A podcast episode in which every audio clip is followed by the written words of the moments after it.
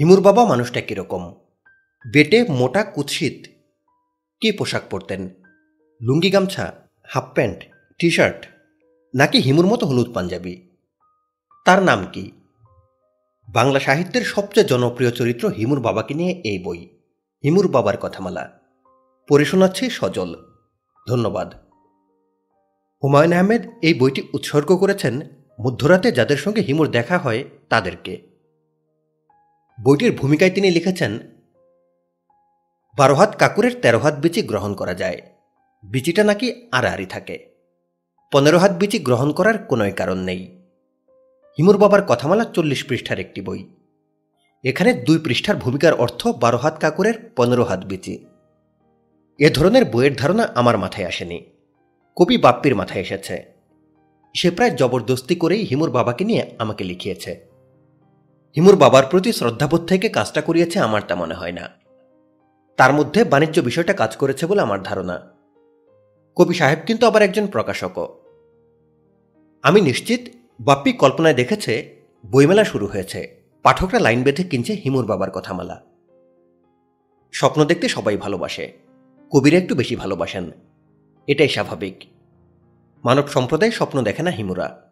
তারা অন্যদের স্বপ্ন দেখায়। হিমুর বাবার কথামালা বইটি শুধুমাত্র হিমুরা পড়লেই ভালো হয়। অন্যরা, বিশেষ করে কিশোর কিশোরীরা যেন না পড়ে। তাদের মাথায় ভ্রান্তি ঢুকে যেতে পারে। ভ্রান্তি একবার ঢুকে গেলে তাকে বের করা বেশ কঠিন। আমি ভ্রান্তির চাষ করতে চাই না। এখন কথা হচ্ছে হিমুকে। আমি নিজে কি পরিষ্কার জানি? মনে তো হয় না। প্রায় যেসব চিঠি আমি পাই, তার একটা বড় অংশে এই জাতীয় কথা লেখা থাকে। স্যার হিম হইবার নিয়মাবলী দয়া করিয়া জানাইবেন। আমি একটি সিল্কের পাঞ্জাবি খরিদ করিয়াছি। আমার এক বন্ধু বলিয়াছে, হিমুদের পাঞ্জাবি সুতি হইতে হইবে। এই বিষয়ে আপনার মূল্যবান মতামত জানাইয়া বাধিত করিবেন। আঙ্কেল, আমার নাম নাসিমা। আমি নবম শ্রেণির ছাত্রী। আমার খুব শখ আমি হিমু হব। মেয়েদের হিমু পোশাক কি? হলুদ পাঞ্জাবির সঙ্গে কি ওড়না পরব, নাকি হলুদ শাড়ি পরব? হলুদ শাড়ি পরলে মনে হবে গায়ে হলুদে যাচ্ছে। হুমায়ুন সাহেব, আমার বড় ছেলে সম্প্রতি হিমু হয়েছে। সে হলুদ পাঞ্জাবি পরে খালি পায়ে রাস্তায় হাঁটাহাঁটি শুরু করেছে। গতকাল পাকেটে বাসায় ফিরেছে। তাকে টিটেনাস ইঞ্জেকশন দেওয়া হয়েছে। আমার বক্তব্য আপনি লেখার মাধ্যমে কোমলমতিদের বিভ্রান্ত করে আনন্দ পান। একজন পিতা হিসেবে আপনার প্রতি আমার অনুরোধ, এই কাজটি করবেন না। আমার অবস্থা হচ্ছে, ভিক্ষা চাই না, হলুদ চিতাবাগ সামলাও। জগতের সমস্ত হিমুরা ভালো থাকুক। এই শুভকামনা। হুমায়ুন আহমেদ নোহাসপল্লী গাজীপুর। হিমুর বাবার নাম কি? আমি কি হিমু বিষয়ক কোনো বইতে তার নাম বলেছি? মনে করতে পারছি না। ভদ্রলোক দেখতে কেমন তাও বলতে পারছি না। তার চেহারার বর্ণনা কি কোথাও করেছে? মনে হয় না। চরিত্রের চেহারা বর্ণনা সাধারণত আমি করি না। দায়িত্ব পাঠকের উপর ছেড়ে দেই। তাদেরকে চেহারা কল্পনা করে নিতে বলি। আমার উপন্যাসের চরিত্ররা দেখতে কেমন তা জোর করে পাঠকদের উপর চাপিয়ে দেই না। এই পৃথিবীর মহান লেখকদের একজন দস্তভুজকে তার তৈরি চরিত্রগুলোর ডিটেল বর্ণনা এমনভাবে দেন যে, পাঠক চোখের সামনে চরিত্র দেখতে পান। ঔপন্যাসিক চার্লস ডিকেন্স এই কাজটি ভালো করেন। তার চরিত্র বর্ণনা। লোকটির মুখ লম্বাটে। জোড়া ভুরু কানে প্রচুর লোম। নাকের ঠিক নিচেই পেনি আকৃতির একটা লাল আঁচিল। আঁচিলে বড় বড় কয়েকটা কালো চুল আছে। এর মধ্যে একটা রং বাদামি। সেই চুল ঠোঁটের ওপর ঝুলে থাকে। মুখের চামড়া কুচকানো। কালো তিলে ভর্তি। দাঁত নোংরা। একটি দাঁত সামান্য বড় বলে বের হয়ে থাকে। চোখ ব্রাউন। একটি চোখ অন্যটির চেয়ে সামান্য বড়।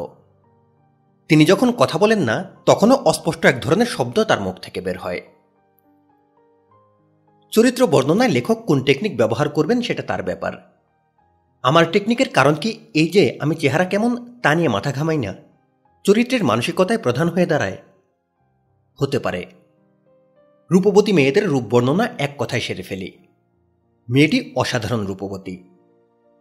অসাধারণ কোন অর্থে তা ব্যাখ্যা করা হয় না। রূপ বর্ণনা ব্যাখ্যা না করা বা ব্যাখ্যা করতে না পারা কি একটি বড় ধরনের ত্রুটি না? নায়িকাদের রূপ বর্ণনার নির্ধারিত নিয়ম বা সেট রুলস আছে, যেমন পটল চেরা চোখ, বাঁশির মতো নাক ইত্যাদি। আমি পটল চিরে তাকিয়ে দেখে ধাক্কার মতো খেয়েছি। কেন চোখের বর্ণনায় এই সবজি চলে এসেছে আল্লাপাকি জানেন। হরিণের মতো চোখের কথাও উপমায় ব্যবহার করা হয়। নুহাসপল্লীতে একসময় প্রচুর হরিণ ছিল। তাদের চোখের শেষ অংশ বর্ষির মতো বাঁকানো। সেখানে কোনো সৌন্দর্য নেই। গরুর বড় বড় চোখে তাও কিছুটা সৌন্দর্য আছে। তবে মেয়েদের চোখের তুলনা মেয়েদের চোখের সঙ্গেই হওয়া বাঞ্ছনীয়। ওই যে সুনীলের কবিতা, একটি গোলাপ ফুটেছিল গোলাপের মতো। প্রস্তাবনা বন্ধ থাকুক, হিমুর বাবার কাছে ফিরে যাই। পাঠক আসুন, আমরা সবাই মিলে তার অবয়ব দাঁড় করাই। প্রসেস অফ এলিমিনেশনের মাধ্যমে চেহারা দাঁড় করানো। অনেক না অতিক্রমের পর হ্যাতে পৌঁছানো। ভদ্রলোক কি বেটে, অবশ্যই না। ভদ্রলোক কি থলথলে মোটা। অবশ্যই না। ভদ্রলোকের মাথায় কি টাক? অবশ্যই না। কুৎসিত দর্শন? না। গায়ের রং কুচকুচে কালো? না। পান খাওয়ার কারণে দাঁত কি লাল হয়ে থাকে? না। তাহলে চেহারা কি দাঁড়াচ্ছে? লম্বা ফর্সা একজন মানুষ। রোগা, মাথা ভর্তি চুল। এই ভদ্রলোকের চেহারা কল্পনায় হিমুর প্রতি আমাদের যে মমতা, সেই মমতা কাজ করছে।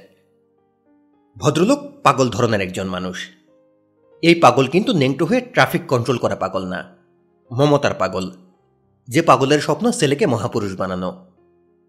তার যুক্তি, ইঞ্জিনিয়ার বানানোর জন্য যদি ইঞ্জিনিয়ারিং ইউনিভার্সিটি থাকতে পারে, ডাক্তার বানানোর জন্য মেডিকেল কলেজ থাকতে পারে, তাহলে মহাপুরুষ বানানোর শিক্ষা প্রতিষ্ঠান কেন থাকতে পারে না? কাজেই তিনি নিজেই একটা স্কুল খুললেন। সেই স্কুলের একজনই ছাত্র। তার নাম হিমু এবং তিনিই একমাত্র শিক্ষক। ভদ্রলোকের চিন্তাভাবনা কি খুবই হাস্যকর? না, খুব হাস্যকর না। কারণ সাধুসন্ত বানানোর স্কুল কলেজ কিন্তু আছে। মন্টাসিয়ারি মঠ, আশ্রম। হিমালয়ের গুহায় বাস করে সন্ন্যাসী। ঈশ্বরের আরাধনা শেখানোই তাদের একমাত্র উদ্দেশ্য না। শুদ্ধ মানুষ হবার প্রক্রিয়া শেখানো তাদের ট্রেনিংয়ের অংশ। মহাপুরুষ তো শুদ্ধ মানুষ ছাড়া আর কিছু না। নেতাজি সুভাষচন্দ্র বসু যে মহাপুরুষ হবার ট্রেনিংয়ে কিছুকাল ছিলেন, তা কি পাঠকরা জানেন? সাধনার জন্য তিনি গিয়েছিলেন হিমালয়ের গুহায় সন্ন্যাসীদের কাছে। এই সাধনায় তিনি আধ্যাত্মিক সিদ্ধি লাভ করেছিলেন এমন মনে হয় না। তার শিক্ষক প্রফেসর ওটেনকে তিনি নিজে কলেজ কম্পাউন্ডে প্রহার করেছিলেন। তার চেয়ে আশ্চর্যের ব্যাপার রবীন্দ্রনাথ ঠাকুর এই প্রহার সমর্থন করেছিলেন। রবীন্দ্রনাথ লিখলেন, বিদেশি অধ্যাপকের কাছ থেকে দেশ জাতীয় ধর্মের অপমানের কথা শুনলে ছাত্ররা অসহিষ্ণুতা প্রকাশ করবেই। না করলেই বরঞ্চ লজ্জা ও দুঃখের কথা। সুভাষ বসুর আত্মজীবনীতে কিন্তু ওটেন সাহেব দেশ, জাতি ও ধর্মের অবমাননা করেছেন এমন কথা লেখা নেই। ছাত্রদের সঙ্গে তার ধারাবাহিক দুর্ব্যবহারের কথা বলা আছে। অধ্যাপক ওটেন সুভাষ বসুর উদ্দেশ্যে একটি কবিতা লিখেছিলেন। তাতে তিনি লিখেন, সুভাষ তার প্রতি সুবিচার করেননি। তিনি ছাত্রদের দেশপ্রেমকে শ্রদ্ধার চোখে দেখেন। অধ্যাপক আনিসুজ্জামান, অনুকরণীয়, ঈদ সংখ্যা দুই হাজার আট, সাপ্তাহিক। গুরু গম্ভীর এই অংশে আমি আসলে কি বলতে চাচ্ছি? বলতে চাচ্ছি মহাপুরুষ আমাদের মধ্যে নেই। নেই বলেই মহাপুরুষদের প্রতি আমাদের দুর্নিবার আকর্ষণ। ভিন্নভাবে বলতে গেলে দুর্বলতা মানবজাতি ঘেন্না করে, কারণ দুর্বলতা আছে তার মধ্যেই। Mankind adores timidity because he is timid মহাপুরুষ বিষয়ে আমার প্রবল আগ্রহের কারণ সম্ভবত একটাই। আমার মধ্যে মহাপুরুষ বিষয়ে কিছু নেই। আমি নিতান্তই আমজনতার একজন। ভুলে যাবার আগে বলে রাখি, আমার লেখা প্রথম মঞ্চনাটকের নাম মহাপুরুষ। মহাপুরুষ গড়ার কারিগর হিমুর বাবার পোশাক কি হবে? হিমু হলুদ পাঞ্জাবি পরে। তিনি কি পরতেন? পোশাক খুব তুচ্ছ করে দেখার বিষয় না। স্বয়ং শেক্সপিয়ার বলেছেন, মানুষের প্রথম পরিচয় তার পোশাকে। বাংলা প্রবচনও আছে, পহেলা দর্শনদারি, তারপর গুণ বিচারী দর্শনদারি হতে হলে সেরকম পোশাক লাগবে। গামছা পরে দর্শনদারি হওয়া যাবে না। পরিধেয় বস্ত্র নিয়ে শেখ সাদির বিখ্যাত শায়েরও আছে। পোশাক যথাযথ না হওয়ায় রাজসভাতে তাকে শেষের দিকে বসতে দেওয়া হয়েছিল। কবি অভিমান থেকে লিখলেন, রাজসভাতে এসেছিলাম। বসতে দিলে পিছে। সাগর জলে সুক্ত ভাসে। মুক্ত থাকে নিচে। আমি আমার জীবনে পোশাককে কখনোই গুরুত্বপূর্ণ মনে করিনি। স্ত্রীবিহীন কুচকানো শার্ট, তার সঙ্গে স্পঞ্জের স্যান্ডেল পরে বড় কোনো অনুষ্ঠানে যেতে কখনোই সমস্যা বোধ করিনি। তবে একবার মহাবিপদে পড়েছিলাম। সেই বিপদ নিয়ে ঢাকা ক্লাবের ম্যাগাজিনের রমনা সুবর্ণ জয়ন্তী সংখ্যায় একটা লেখাও লিখেছিলাম। লেখাটি আমি আমার অনুমতিক্রমে আবার ছাপছি। কারণ মহাপুরুষ সবার কারিগরের পোশাক নির্বাচনের আগে লেখাটা পড়া থাকলে ভালো হয়। বাঙ্গালের ঢাকা ক্লাব দর্শন। আমার দীর্ঘদিনের পুরনো বন্ধুদের একজনের নাম জুয়েল আইস পুরনো বন্ধুদের সঙ্গে আমার ব্যবহার একটু অদ্ভুত। আমি কখনোই তাদের টেলিফোন করি না। বাসায় আসতে বলি না। রোগে শোকে খবর নেই না। ব্যাপারটা ভাইস ভার্সা তারাও নেন না। একদিন হঠাৎ জুয়েল আইসের টেলিফোন। তিনি বললেন, আপনাকে একটা জায়গায় নিমন্ত্রণ করতে যাচ্ছে। আপনি কি আসবেন? আমি বললাম, অবশ্যই। জায়গাটা কোথায়? ঢাকা ক্লাবে। ভাই, আমি তো ঢাকা ক্লাবের মেম্বার না। আমাকে ঢুকতে দেবে না। জুয়েলার্স বললেন, ক্লাবে আলাদা আলাদা ঘর থাকে। এসব ঘর ভাড়া নেওয়া যায়। সেখানে অতিথিরা যেতে পারেন। আমি বললাম, দিনক্ষণ বলুন, যথাসময়ে উপস্থিত থাকব। কোনো উপলক্ষ কি আছে? উপলক্ষ আছে। জুয়েলাইস উপলক্ষ ব্যাখ্যা করলেন। তার এক বন্ধু এসেছেন কলকাতা থেকে। নাম রঞ্জন সেনগুপ্ত। ভদ্রলোক একজন শিল্পপতি। তিনি লেখক হুমায়ুন আহমেদের কিছু রচনা পাঠ করেছেন। তার শখ লেখকের সঙ্গে কথা বলবেন। আমি নির্দিষ্ট দিনে ঢাকা ক্লাবের রিসেপশন রুমে উপস্থিত হলাম। জুয়েলাইস তার বন্ধুকে নিয়ে আগে উপস্থিত। রিসেপশনের যিনি প্রধান, তিনি কেমন অদ্ভুত চোখে তাকাচ্ছেন। প্রথমে মনে হলো, লেখককে চিনতে পারার আনন্দের জন্যই তার চোখের দৃষ্টি অদ্ভুত লাগছে। কিছুক্ষণের মধ্যেই আমার ভুল ভাঙল। রিসিপশনিস্ট বিনয়ের সঙ্গে বললেন, স্যার, আপনাকে ক্লাবে ঢুকতে দেয়া যাবে না। সরি। আমি বললাম, কেন? আপনার ড্রেস কোড ঠিক নাই, আপনার পায়ে স্যান্ডেল শার্ট যেটা পরেছেন সেখানেও সমস্যা। জুয়েলাইস নানান চেষ্টা চরিত্র করছেন। ক্লাবের কর্তা ব্যক্তিদের সঙ্গে যোগাযোগের চেষ্টা করছেন, কাউকে পাওয়া যাচ্ছে না। আমি বুঝতে পারছি আমাকে দেখাচ্ছে ল্যাভেন্ডিসের মতো। গায়ে স্ত্রীবিহীন কুচকানো শার্ট পায়ে স্যান্ডেল স্যান্ডেলের আয়ু শেষ পর্যায়ে। যে কোনো সময় চামড়ার ফিতা খুলে সে রিটায়ারমেন্টে চলে যাবে। আমার সামনে রিসিপশনের একজন একজোড়া জুতা এনে রাখল। সেই জুতা গামা পালোয়ানের পায়েরও তিন চার সাইজ বড়। আমাকে বলা হলো, এই জুতা পরে ঢুকে যান। আমি বললাম, অন্যের জুতা পরে কেন ঢুকব? খালি পায়ে কি ঢুকতে পারি? আমার খালি পায়ে ঢুকতে আপত্তি নেই। আমার উপন্যাসের এক চরিত্র হিমু খালি পায়ে প্রধানমন্ত্রীর সঙ্গে দেখা করতে গিয়েছিলেন। রিসিপশনিস্ট বলল, জি না স্যার, খালি পায়ে ঢুকতে পারবেন না। আমি বললাম আচ্ছা মহাত্মা গান্ধী তো আধা ল্যাংটা থাকেন। ছাগলের দড়ি হাতে ঘুরে বেড়ান। ছাগলটা ভ্যা ভ্যা করতে থাকে। মহাত্মা গান্ধী যদি ইচ্ছা প্রকাশ করেন, ঢাকা ক্লাবের লাউঞ্জে বসে এক কাপ গরম দুধ খাবেন, তিনি কি পারবেন? না, তাকে ঢুকতে দেওয়া হবে না। রবীন্দ্রনাথকে নিয়ে তো আপনাদের ক্লাবে অনেক অনুষ্ঠান হয়। রবীন্দ্র জন্ম জয়ন্তী রবীন্দ্রনাথের বর্ষার গান, হয় না? জি স্যার, হয়। রবীন্দ্রনাথ যদি ক্লাবে আসতে চান, তাকে কি ঢুকতে দেয়া হবে? তিনি জব্বা জাতীয় পোশাক পরেন, পায়ে থাকে চপ্পল। না ওনাকেও ঢুকতে দেওয়া হবে না। আলবার্ট আইনস্টাইনকে কি ঢুকতে দেওয়া হবে? ঢাকা ক্লাবের ড্রেস কোডের ধার কিন্তু তিনি ধারেন না। স্যার ওনাকেও ঢুকতে দেওয়া হবে না। এতক্ষণে আমি কিছু স্বস্তি ফিরে পেয়েছি। এই গ্রহের সেরা তিনজনই যদি ক্লাবে ঢুকতে না পারেন, আমি কোথাকার হরিদাস পাল? আমাকে যে এরা কানে ধরে উঠবস করায়নি, এতেই আমি খুশি। এই ঘটনার মাস ছয়েক পর আমি ঢাকা ক্লাব থেকে একটি চিঠি পেলাম। চিঠিতে লেখা, আমাকে ঢাকা ক্লাবের অনারারি মেম্বারশিপ দেওয়া হয়েছে। এই খবর শুনে আমার বন্ধুরা এমন ভাব করতে লাগল, যেন চব্বিশ ক্যারেটের সোনার একটা হরিণছানা আমার ঘরে ঢুকে গেছে। ঢাকা ক্লাবের মেম্বারশিপের যে এত গুরুত্ব, তা তো জানতাম না। আমি ক্লাব টাইপ মানুষ না। গুরুত্ব ধরতে পারার কথাও আমার না। আমি আমার নিজের ক্লাব সঙ্গে নিয়ে ঘুরি। যেখানে যাই, ক্লাব সাথে নিয়ে যাই। যাই হোক, একদিন ঠিক করলাম মেম্বারশিপের শুভ উদ্বোধন করব। আমি আমার আরেক বন্ধু আর্কিটেক্ট করিমকে খবর দিলাম। সে ঢাকা ক্লাবের পুরনো মেম্বার। ক্লাবের নিয়মকানুন ভালো জানে। করিমকে সঙ্গে নিয়ে চামড়ার জুতা কিনলাম হাফাতা শার্ট কিনলাম।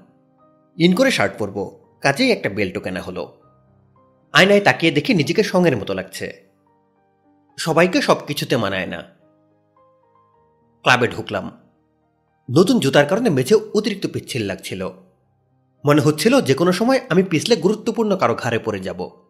একটা কেলেঙ্কারি হবে। ইংরেজ সাহেবদের বানানো ক্লাব দেখে মুগ্ধ হলাম। চমৎকার মার্গারিটা পরপর কয়েকটা খেয়ে ফেললাম। সাহেবদের প্রতি এক ধরনের কৃতজ্ঞতাও বোধ করলাম। ভাগ্যিস তারা ক্লাব প্রজাদের ছিলেন। পাখি উড়ে চলে গেলে পাখির পালক পরে থাকে। সাহেবরা চলে গেছেন, রেখে গেছেন তাদের ছায়া। আমরা ক্লাবের মেম্বাররা সেই ছায়া গায়ে মেখে ক্লাবে ঢুকি, আড্ডা দেই। নিজেদের কেমন যেন ব্রিটিশ ব্রিটিশ লাগে। আমার মতো ভেত বাঙালির জন্য এও তো কম প্রাপ্তি না। আসুন এখন হিমুর বাবার পোশাক নিয়ে পুরনো নিয়মে প্রসেস অফ এলিমিনেশনের ভেতর দিয়ে যাই। তিনি কি ছেলের মতো হলুদ পাঞ্জাবি পরতেন? না। তিনি কি থ্রি পিস স্যুটটাই পরতেন? না। লুঙ্গি গামছা? না। হাফ প্যান্ট টি শার্ট না। মাওলানাদের পাঞ্জাবি পায়জামা? না। তিনি কি নগ্ন থাকতেন? না। পাঠক দেখছেন, তার পোশাক নির্বাচন কতটা জটিল হয়ে গেছে। তাকে সাধারণ হাওয়াই শার্ট এবং প্যান্ট পরানো ছাড়া কোনো গতি দেখছি না। পোশাকে তিনি হবেন সাধারণ। Einstein type. আইনস্টাইনের পোশাক নিয়ে একটা গল্প কোথায় যেন পড়েছিলাম। গল্পটা বলি। সুইডেনের রানীর সঙ্গে তার বৈঠক। রানী হঠাৎ লক্ষ্য করলেন, আইনস্টাইনের শার্টের বোতাম ঠিকমতো লাগানো নেই। দ্বিতীয় বোতামটি লাগানো হয়েছে তৃতীয় বোতাম ঘরে। রানী এই ত্রুটি থেকে কিছুতেই নিজের চোখ সরাতে পারছেন না। এক পর্যায়ে আইনস্টাইনের বিষয়টা চোখে পড়ল। তিনি লজ্জিত ভঙ্গিতে বললেন, রানী, দু মিনিট সময় দিন। আমি বাথরুমে যাব এবং পোশাকের ত্রুটি দূর করে আসব। আইনস্টাইন বাথরুমে গেলেন এবং পোশাকে আরও বড় ধরনের ত্রুটি নিয়ে ফিরে এলেন। এখন তৃতীয় বোতামটি লাগানো হয়েছে প্রথম বোতাম ঘরে। দ্বিতীয় বোতাম তৃতীয় বোতাম ঘরে। পুরো বেড়াসেরা। আমার ধারণা গল্পটা বানানো। মহাপুরুষ পর্যায়ের মানুষদের নিয়ে আমরা গল্প বানাতে পছন্দ করি। বিদ্যাসাগরের মাতৃভক্তির গল্পের কথাই ধরি। গল্পটা একসময় পাঠ্য ছিল। মায়ের অসুখের সংবাদ শুনে ঈশ্বরচন্দ্র বিদ্যাসাগর চাকরি থেকে ছুটি চাইলেন। মাকে দেখতে যাবেন। ছুটি দেওয়া হলো না। তিনি চাকরি ছেড়ে দিয়ে রওনা হলেন। বাড়িতে যাবার জন্য উত্তাল দামোদর নদী পার হতে হবে। ঘাটে কোনো নৌকা নেই। তিনি সাঁতরে নদী পার হলেন। ঈশ্বরচন্দ্র বিদ্যাসাগরের ছোট ভাইয়ের নাম শম্ভুচন্দ্র বিদ্যারত্ন। তার লেখা থেকে জানা যায়, এমন কোনো ঘটনা ঘটেনি। আমাদের সমাজে মহাপুরুষ নেই বলেই আমাদের মধ্যে ক্লান্তিহীন চেষ্টা মহাপুরুষ বানাতে হবে। যেসব গুণ একজনের আছে, তাতে চলবে না। আরও গুণ ঢেলে দিতে হবে। মহাপুরুষ অনুসন্ধানের এই ব্যাকুলতার পেছনে জেনেটিক কারণ আছে বলে আমার ধারণা। মানুষ একসময় বন জঙ্গলে বাস করত। মহাবিপদের জীবনচর্চা। ক্ষুদ্র ক্ষুদ্র গোষ্ঠীতে বিভক্ত সেই সব মানব সম্প্রদায়ের জন্য প্রয়োজন ছিল বিচক্ষণ, জ্ঞানী, বুদ্ধিমান এবং সাহসী নেতা। যারা তাদেরকে বিপদ থেকে বাঁচার পরামর্শ দেবে এবং তারা টিকে থাকবে। জেনেটিক কারণে অতীতের সেই স্মৃতি আমরা নিয়ে এসেছি। এখনও আমাদের নেতা দরকার। আওয়ামী লীগ, বিএনপি দরকার। নেতা ছাড়া আমরা অসহায়। মহাপুরুষরা নেতার চেয়েও বড়। নেতারা নিজের স্বার্থ খুব ভালো মতো দেখেন। মহাপুরুষরা তা দেখেন না। কিংবা হয়তো দেখেন। আমরা যারা সাধারণ পাবলিক, তারা তা বুঝতে পারি না। খ্রিস্টান ধর্মে সেন্ট ঘোষণা করার একটি প্রক্রিয়া আছে। সেন্ট অর্থ মহাসাধক, মহাপুরুষ। আমাদের পরিচিত মাদার তেরেসাকে তার মৃত্যুর পর সেন্ট ঘোষণা করা হয়েছে। পাঠক কি জানেন, শেষ বয়সে মাদার তেরেসার গভীর ঈশ্বর বিশ্বাসে চির ধরেছিল। তিনি অসহায় বোধ করছিলেন। সেই সময় তিনি পোপ বেনেডিক্টকে বেশ কিছু চিঠি দিয়েছিলেন। চিঠির বিষয়বস্তু ঈশ্বরের অস্তিত্বে সন্দেহ। তিনি চিঠিগুলি নষ্ট করে দেওয়ার নির্দেশও দিয়েছিলেন।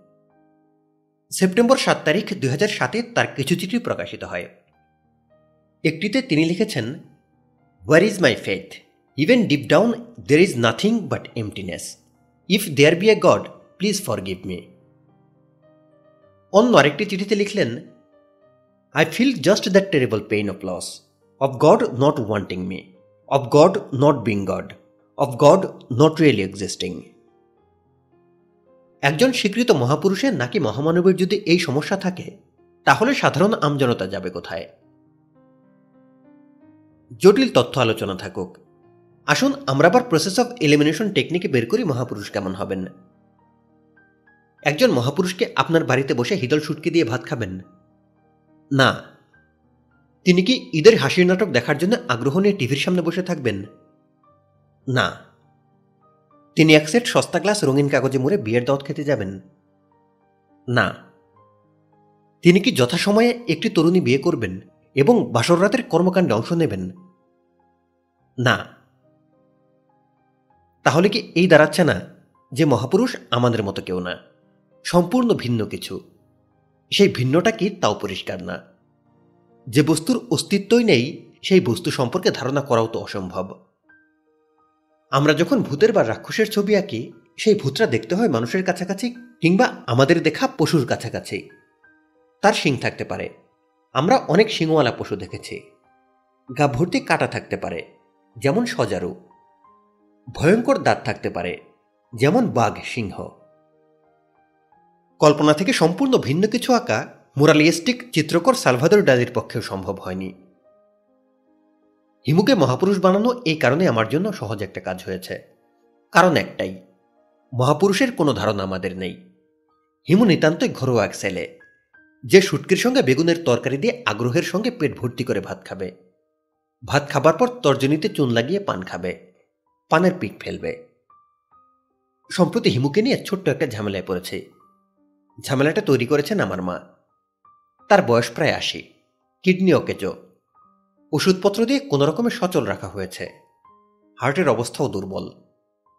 বাইপাস করানো হয়েছে। প্রায় ফুসফুসে পানি আসে। হাসপাতালে পাঠিয়ে ঠিক করে আনা হয়। এক সকালে তাকে নিয়ে নাস্তা খাচ্ছি।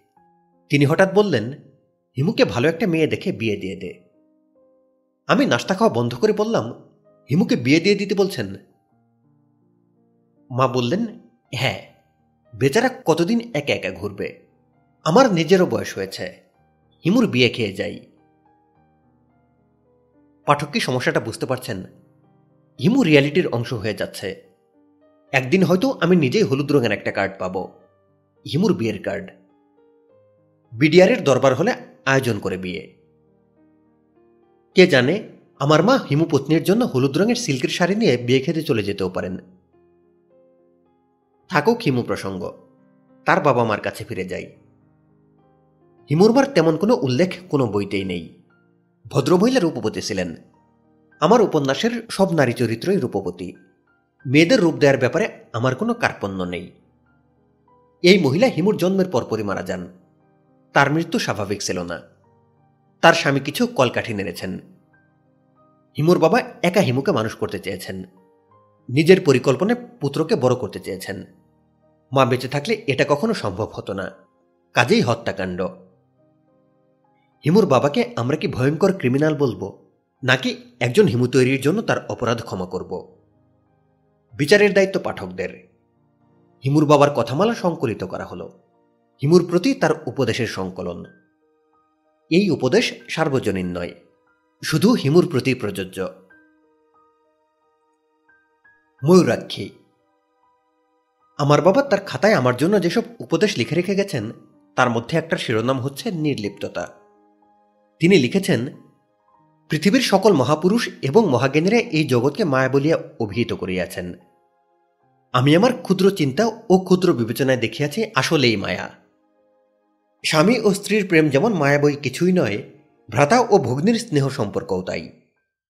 যে কারণে স্বার্থে আঘাত লাগিবা মাত্র, স্বামী স্ত্রীর প্রেম বা ভ্রাতা ভগ্নির ভালোবাসা কর্পূরের মতো উড়িয়া যায়। কাজেই তোমাকে পৃথিবীর সমস্ত বিষয়ে পুরোপুরি নির্লিপ্ত হইতে হইবে। কোনো কিছুর প্রতি তুমি যেমন আগ্রহ বোধ করিবে না, আবার অনাগ্রহ বোধ করিবে না। মানুষ মায়ের দাস, সেই দাসত্ব শৃঙ্খল তোমাকে ভাঙ্গিতে হইবে। মানুষের অসাধ্য কিছুই নাই, চেষ্টা করিলে তুমি তা পারিবে। তোমার ভেতর সেই ক্ষমতা আছে। সেই ক্ষমতা বিকাশের চেষ্টা আমি তোমার শৈশবেই করিয়াছি। একই সঙ্গে তোমাকে আদর এবং অনাদর করা হয়েছে মাতার প্রবল ভালোবাসা হইতেও তুমি বঞ্চিত হয়েছ এই সমস্তই একটি বড় পরীক্ষার অংশ। এই পরীক্ষায় সফলকাম হইতে পারিলে প্রমাণ হইবে যে ইচ্ছা করিলে মহাপুরুষদের এই পৃথিবীতে তৈরি করা যায়। যদি একটি সাধারণ কুকুরকেও যথাযথ প্রশিক্ষণ দেওয়া যায়, সেই কুকুর শিকারী কুকুরে পরিণত হয়। একজন ভালো মানুষ পরিবেশের চাপে ভয়াবহ খুনিতে রূপান্তরিত হয়। যদি তাই হয়, তবে কেন আমরা আমাদের ইচ্ছা অনুযায়ী মানব সম্প্রদায় তৈরি করতে পারিব না? উপদেশ নম্বর এগারো। সৃষ্টিকর্তার অনুসন্ধান। সৃষ্টিকর্তার অনুসন্ধান করিবে। ইহাতে আত্মার উন্নতি হইবে। সৃষ্টিকর্তাকে জানা এবং আত্মাকে জানা একই ব্যাপার। স্বামী বিবেকানন্দের একটি উক্তি এই প্রসঙ্গে স্মরণ রাখিও। বহুরূপে সম্মুখে তোমার, সারি কোথা খুঁজছে ঈশ্বর? দরজার ওপাশে। ঘুমাইয়া রাত নষ্ট করিও না। দিনের নিদ্রা যাইবে, রাত কাটাইবে অনিদ্রায়। কারণ রাত্রি আত্ম অনুসন্ধানের জন্য উত্তম। জগতের সকল পশু নিশি যাপন করে। পশু মাত্রই নিশাচর। মানুষ এক অর্থে পশু। নিশি যাপন তার অবশ্য কর্তব্যের একটি। হিমু, হে মানব সন্তান, তুমি তোমার ভালোবাসা লুকাইয়া রাখিও। তোমার পছন্দের মানুষদের সহিত তুমি রূঢ় আচরণ করিও। যেন সে তোমার স্বরূপ কখনো বুঝিতে না পারে। বধুরাচরণ করিবে দুর্জনের সঙ্গে। নিজেকে অপ্রকাশ্য রাখার ইহাই প্রথম পাঠ। পারাপার। তোর ঘুমলে চলবে না। মহাপুরুষদের সবকিছু জয় করতে হয়। ক্ষুধা, তৃষ্ণা, ঘুম। ঘুম হচ্ছে দ্বিতীয় মৃত্যু। সাধারণ মানুষ ঘুমায়। অসাধারণরা জেগে থাকে। হিমুর হাতে কয়েকটি নীলপদ্ম। হিমালয়ে, তুমি অষ্টাদশ বর্ষে পদার্পণ করিয়াছ। আমার অভিনন্দন। অষ্টাদশ বর্ষকে গুরুত্বের সঙ্গে বিবেচনা করা হয়। এই বয়সে নারী ও পুরুষ যৌবনপ্রাপ্ত হয়। তাহাদের চিন্তা চেতনায় ব্যাপক পরিবর্তন হয়। এই পরিবর্তনের ফল শুভ যেমন হয়, মাঝে মাঝে অশুভও হয়। প্রিয় পুত্র, তোমাকে আজ আমি তরুণ তরুণীর আকর্ষণের বিষয়ে আমার দীর্ঘদিনের চিন্তার ফসল বলিতে চাই। মন দিয়া পাঠ করো। তরুণ তরুণীর আকর্ষণের সমগ্র বিষয়টাই পুরোপুরি জৈবিক। ইহা পশুধর্ম। এই আকর্ষণের ব্যাপারটিকে আমরা নানানভাবে মহিমান্বিত করিবার চেষ্টা করিয়াছি। প্রেম নিয়ে কবি সাহিত্যিকরা মাতামাতি করিয়াছেন। চিত্রকররা প্রেমিক প্রেমিকার ছবি অঙ্কন করিয়াছেন। গীতিকাররা গান রচনা করিয়াছেন। গায়করা সেই গান নানান ভঙ্গিমায় গাহিয়াছেন। প্রিয় পুত্র, প্রেম বলিয়া জগতে কিছু নাই, ইহা শরীরের প্রতি শরীরের আকর্ষণ। এই আকর্ষণ প্রকৃতি তৈরি করিয়াছেন যাহাতে তাহার সৃষ্টি বজায় থাকে। নরনারীর মিলনে শিশু জন্মগ্রহণ করিবে। প্রকৃতির সৃষ্টি বজায় থাকিবে। একই আকর্ষণ প্রকৃতি তাহার সমস্ত জীবজগতে তৈরি করিয়াছেন। আশ্বিন মাসে কুকুরের শরীর দুই দিনের জন্য উত্তপ্ত হয়। সে তখন কুকুরের সঙ্গের জন্য প্রায় উন্মত্ত আচরণ করে। ইহাকে কি আমরা প্রেম বলিব? প্রিয় পুত্র, মানুষ ভান করিতে জানে, পশু জানে না। এই একটি বিষয় ছাড়া মানুষের সঙ্গে পশুর কোনো তফাত নাই। যদি কখনো কোনো তরুণীর প্রতি তীব্র আকর্ষণ বোধ করো, তখন অবশ্যই তুমি সেই আকর্ষণের স্বরূপ অনুসন্ধান করিবে। দেখিবে আকর্ষণের কেন্দ্রবিন্দু তুচ্ছ শরীর। শরীর যেহেতু নশ্বর, সেহেতু প্রেম নশ্বর। প্রিয় পুত্র, তোমাকে অনেক দূর যাইতে হইবে। ইহা স্মরণ রাখিয়া অগ্রসর হইও। প্রকৃতি তোমার সহায় হোক, এই শুভকামনা। প্রিয় পুত্র, মানুষ মায়াবদ্ধ জীব। মায়ায় আবদ্ধ হওয়াই তাহার নিয়তি। তোমাকে আমি মায়ামুক্ত হওয়ার প্রক্রিয়ার ভেতর দিয়ে বড় করিয়াছি। তারপরেও আমার ভয়, একদিন ভয়ঙ্কর কোনো মায়ায় তোমার সমস্ত বোধ, সমস্ত চেতনা আচ্ছন্ন হইবে। মায়া কূপ বিশেষ, সে কূপের গভীরতা মায়ায় যে আবদ্ধ হইবে, তাহার মনের গভীরতার উপর নির্ভরশীল। আমি তোমার মনের গভীরতা সম্পর্কে জানি, কাজেই ভয় পাইতেছি কখন না তুমি মায়া নামক অর্থহীন কূপে আটকা পড়িয়া যাও। যখনই এইরূপ কোনো সম্ভাবনা দেখিবে, তখনই মুক্তির জন্য চেষ্টা করিবে। মায়া নামক রঙিন কূপে পড়িয়া জীবন কাটানোর জন্য তোমার জন্ম হয় নাই। তুমি আমার সমগ্র জীবনের সাধনাকে নষ্ট করিও না। আমি আমার অপ্রকৃতস্থ পিতার সমগ্র জীবনের সাধনাকে নষ্ট করিনি। আমি যখনই মায়ের কূপ দেখেছি, তখনই দূরে সরে গেছি। দূরে সরার প্রক্রিয়াটি কত যে কঠিন, তা কি আমার অপ্রকৃতস্থ দার্শনিক পিতা জানতেন? মনে হয় জানতেন না। জানলে মায়ামুক্তির কঠিন বিধান রাখতেন না। হিমুর দ্বিতীয় প্রহর। ভয় বিষয়ক উপদেশ। একজন মানুষ তার এক জীবনে অসংখ্যবার তীব্র ভয়ের মুখোমুখি হয়। তুমিও হইবে। ইহাই স্বাভাবিক। ভয়কে পাশ কাটাইয়া যাইবার প্রবণতাও স্বাভাবিক প্রবণতা। তুমি অবশ্যই তা করিবে না। ভয় পাশ কাটাইবার বিষয় নহে। ভয় অনুসন্ধানের বিষয়। ঠিকমতো এই অনুসন্ধান করিতে পারিলে জগতের অনেক অজানা রহস্য সম্পর্কে অবগত হইবে। তোমার জন্য ইহার প্রয়োজনীয়তা আছে। তবে তোমাকে বলিয়া রাখি, এই জগতের রহস্য পেঁয়াজের খোসার মতো। একটি খোসা ছাড়াইয়া দেখিবে আরেকটি খোসা। এমনভাবে চলিতে থাকিবে, সবশেষে দেখিবে কিছুই নাই। আমরা শূন্য হইতে আসিয়াছি, আবার শূন্যে ফিরিয়া যাইব। দুই শূন্যের মধ্যবর্তী স্থানে আমরা বাস করি। ভয় বাস করে দুই শূন্যে। এর বেশি এই মুহূর্তে তোমাকে বলিতে ইচ্ছা করি না। নিদ্রা ও জাগরণের যে ধরাবাধা নিয়ম আছে, যেমন দিবসে জাগরণ নিশিকালে নিদ্রা এসব নিয়ম মানিয়া চলার কোনো আবশ্যকতা নাই। কোনোরকম বন্ধনে নিজেকে বাঁধিও না। খোলা মাঠ বা প্রান্তরে নিদ্রা দিতে চেষ্টা করিবে। কোনো প্রকোষ্ঠে শয়ন করিলে সেই প্রকোষ্ঠের দরজা জানালা সবই খুলিয়া রাখিবে। যেন নিদ্রাকালে খোলা প্রান্তরের সহিত তোমার নিদ্রাকক্ষের যোগ সাধিত হয়। নিদ্রাকালে তস্কর বা ডাকাত আসিয়া তোমার মালামাল নিয়ে পলায়ন করিবে, এই চিন্তা মাথায় রাখিও না।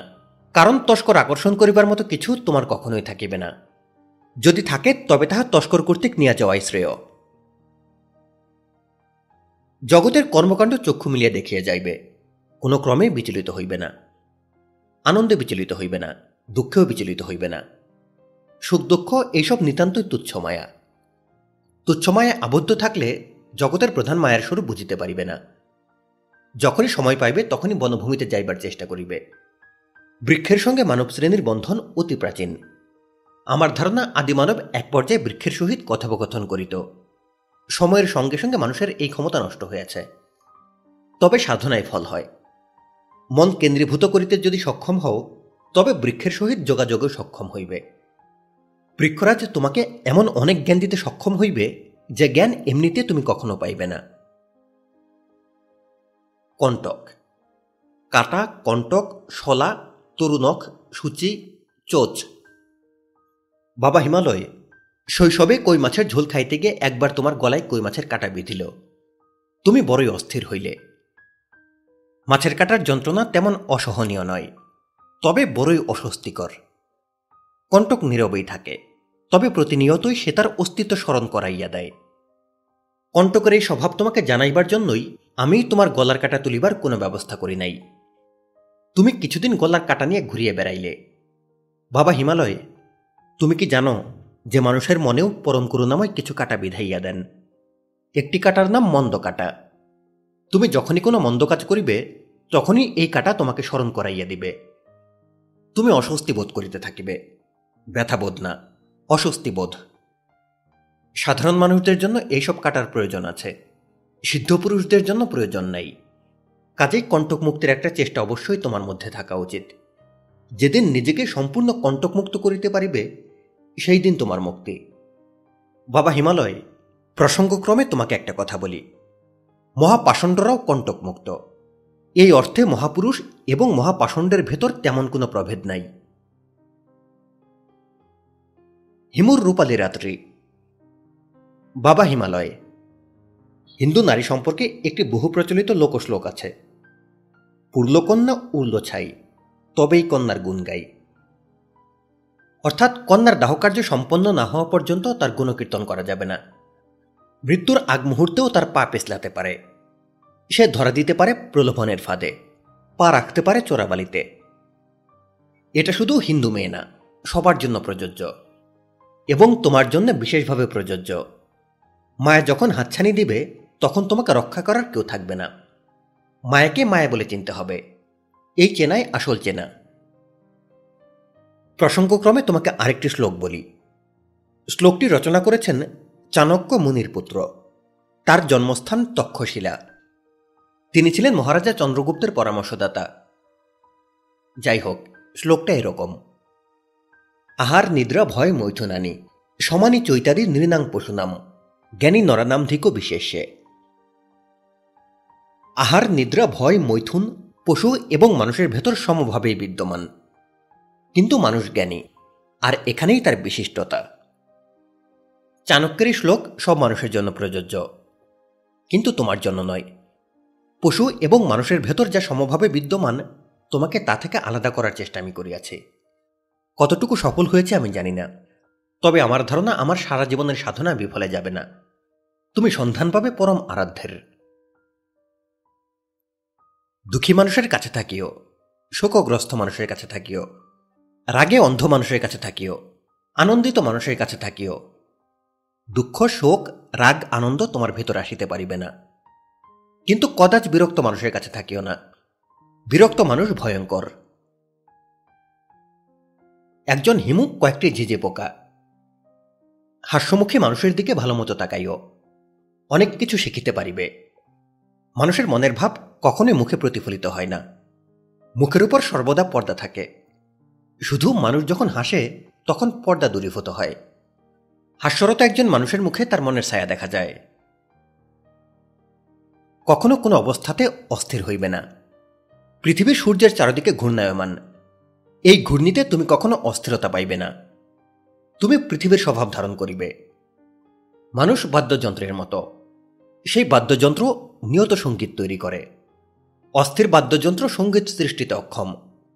কাজেই তোমার জন্য অস্থিরতা নিষিদ্ধ ঘোষণা করা হইল। আমি জানি ইহা জগতের কঠিনতম কর্মসমূহের একটি। বাবা হিমু, কাউকে কাউকে তো কঠিনতম কর্মগুলি করিতে হইবে। বাবা হিমালয়, তোমাকে বাস করিতে হইবে অনেকের মধ্যে।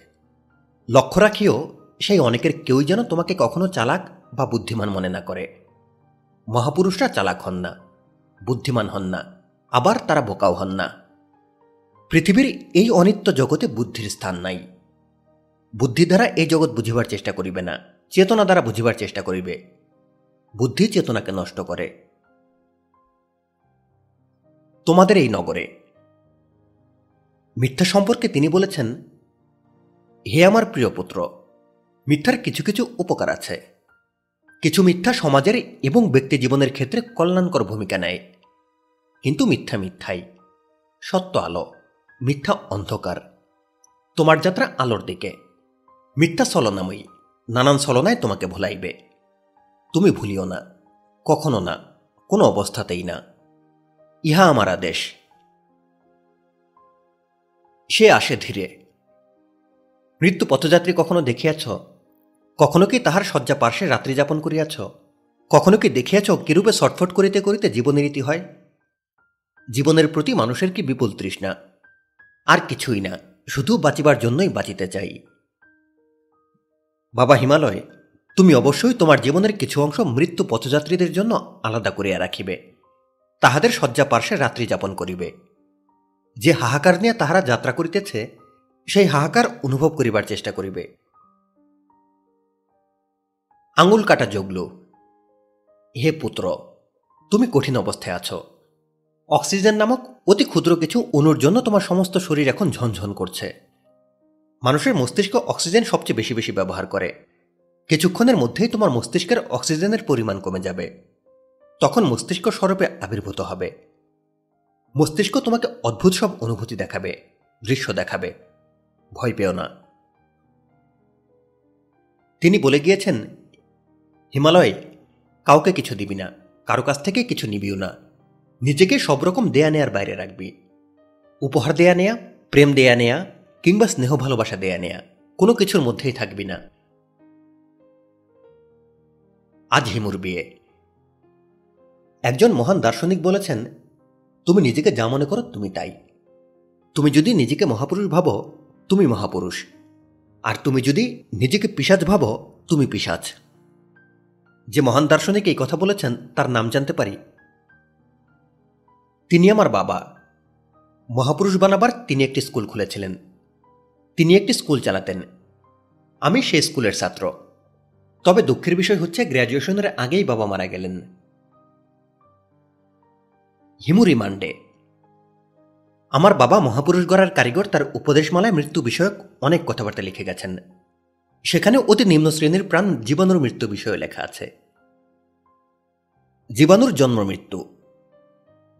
জীবাণু অতি নিম্ন পর্যায়ের প্রাণ। যেহেতু প্রাণ আছে, কাজেই মৃত্যু আছে।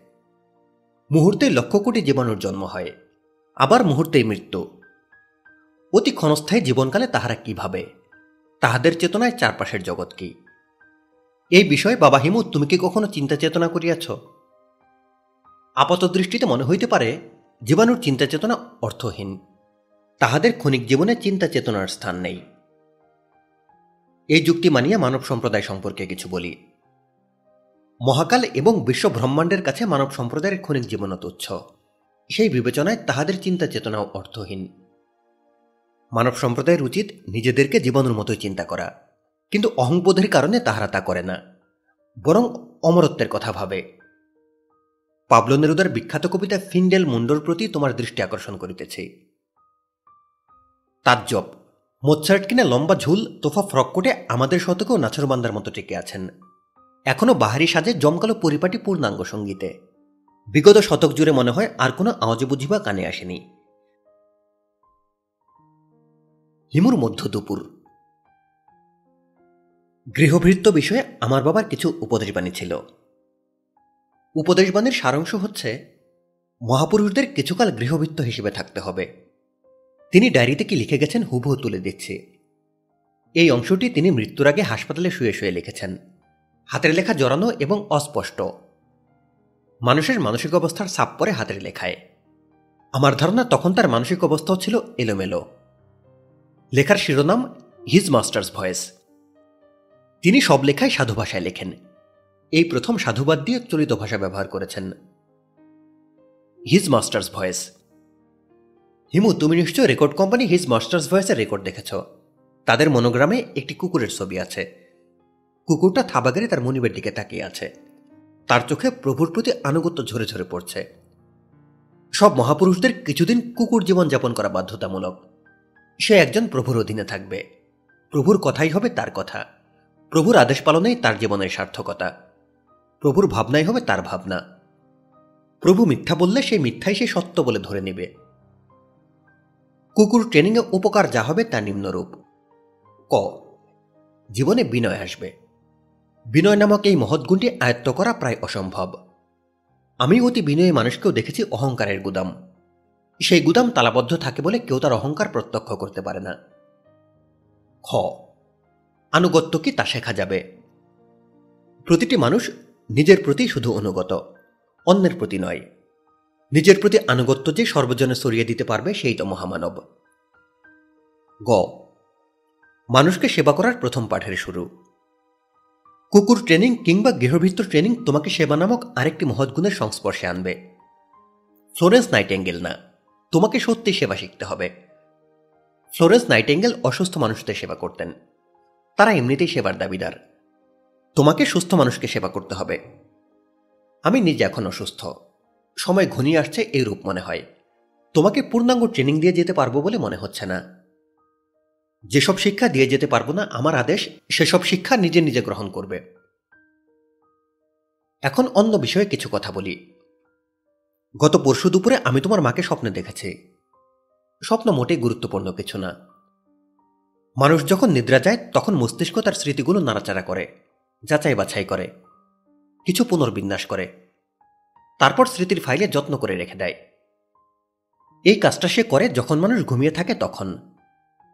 মস্তিষ্কের এই কর্মকাণ্ডে আমাদের কাছে ধরা দেয় স্বপ্ন হিসেবে। ফ্রয়েড সাহেব বলেছেন, সব স্বপ্নের মূলে আছে যৌনতা। এই ধারণা যে কতটা ভুল, তা ব্যাখ্যার অপেক্ষা রাখে না। যাই হোক, এখন স্বপ্নের কথা বলি। আমি তোমার কিশোরী মাকে স্বপ্নে দেখলাম। এটা কীভাবে সম্ভব হলো জানি না। কারণ তাকে আমি কিশোরী অবস্থায় কখনো দেখি নাই। যখন তাকে বিবাহ করি, তখন তার বয়স বাইশ। সে একজন তরুণী। আমি দেখলাম সে তার গ্রামের বাড়িতে কুয়ার পারে বসে আছে। তার সামনে এক বালতি পানি। সে চোখে মুখে পানি দিচ্ছে। তোমার মা অতি রূপবতীদের একজন, এই তথ্য মনে হয় তুমি জানো না। কারণ তার মৃত্যুর পর আমি তার সমস্ত ফটোগ্রাফ নষ্ট করে দিয়েছি। তার স্মৃতিজড়িত সব কিছুই ফেলে দেওয়া হয়েছে। কারণ স্মৃতি মানুষকে পেছনে টেনে ধরে। মহাপুরুষদের পিছুটান থেকে মুক্ত থাকতে হয়। স্বপ্নের প্রসঙ্গে ফিরে যাই। তোমার মা চোখে মুখে পানি দিয়ে উঠে দাঁড়ানো মাত্র আমি সেখানে উপস্থিত হলাম। তোমার মা অত্যন্ত আনন্দিত গলায় বলল, তুমি একা এসেছ? আমার ছেলে কই? আমি বললাম, তাকে ঢাকা শহরে রেখে এসেছে। সে করুণ গলায় বলল, আহারে, কতদিন তাকে দেখি না? সে নাকি হলুদ পাঞ্জাবি পরে খালি পায়ে রাস্তায় রাস্তায় হাঁটে। এটা কি সত্যি? হ্যাঁ সত্যি। তুমি তাকে সুন্দর একটা শার্ট কিনে দিও, একটা প্যান্ট কিনে দিও, একজোড়া জুতা কিনে দিও। আচ্ছা দিব। তোমার মা তখন কাঁদতে শুরু করে এবং কাঁদতে কাঁদতে বলল, ওর কি কোনো মেয়ের সঙ্গে ভাব হয়েছে? কোনো মেয়ে কি ভালোবেসে তার হাত ধরেছে? আমি বললাম, না। সে মহাপুরুষ হওয়ার সাধনা করছে। তার জন্য নারী সঙ্গ নিষিদ্ধ। তোমার মা চোখের পানি মুছে রাগি রাগি গলায় বলল, সে মহাপুরুষ হওয়ার সাধনা করছে না কচু করছে? তাকে তুমি আমার কাছে নিয়ে আসো। আমি থাবড়ায় তার মহাপুরুষগিরি ছুটাই দেব। স্বপ্নের এই জায়গায় আমার ঘুম ভেঙে গেল। স্বপ্ন যে এক ধরনের ভ্রান্তি তা আমি জানি। তারপরেও স্বপ্ন দর্শনের পরপর আমার মধ্যে কিছু আচ্ছন্ন ভাব দেখা দিল। আমার চক্ষু সজল হল। মনে মনে বললাম, মাতা যশ গৃহে নাস্তি, অরণ্যং তেন গন্তব্যং, যথারণং তথা গৃহস বাবা হিমু, এখন তোমাকে একটি বিশেষ কথা বলি। তোমার মায়ের একটি আট ইঞ্চি বাই বারো ইঞ্চি ছবি এবং তার লেখা ডায়েরি আকারে একটি খাতা আমি গোপনে রেখে দিয়েছি। একটা খামে সিলগালা করে রাখা। যে তোষকে আমি ঘুমাই, সেই তোষকের ভেতর সেলাই করে রাখা আছে। তুমি খামটি সংগ্রহ করবে। যেদিন কোনো কারণে তোমার হৃদয় সত্যিকার অর্থে আনন্দপূর্ণ হবে, সেদিন খামটা খুলবে।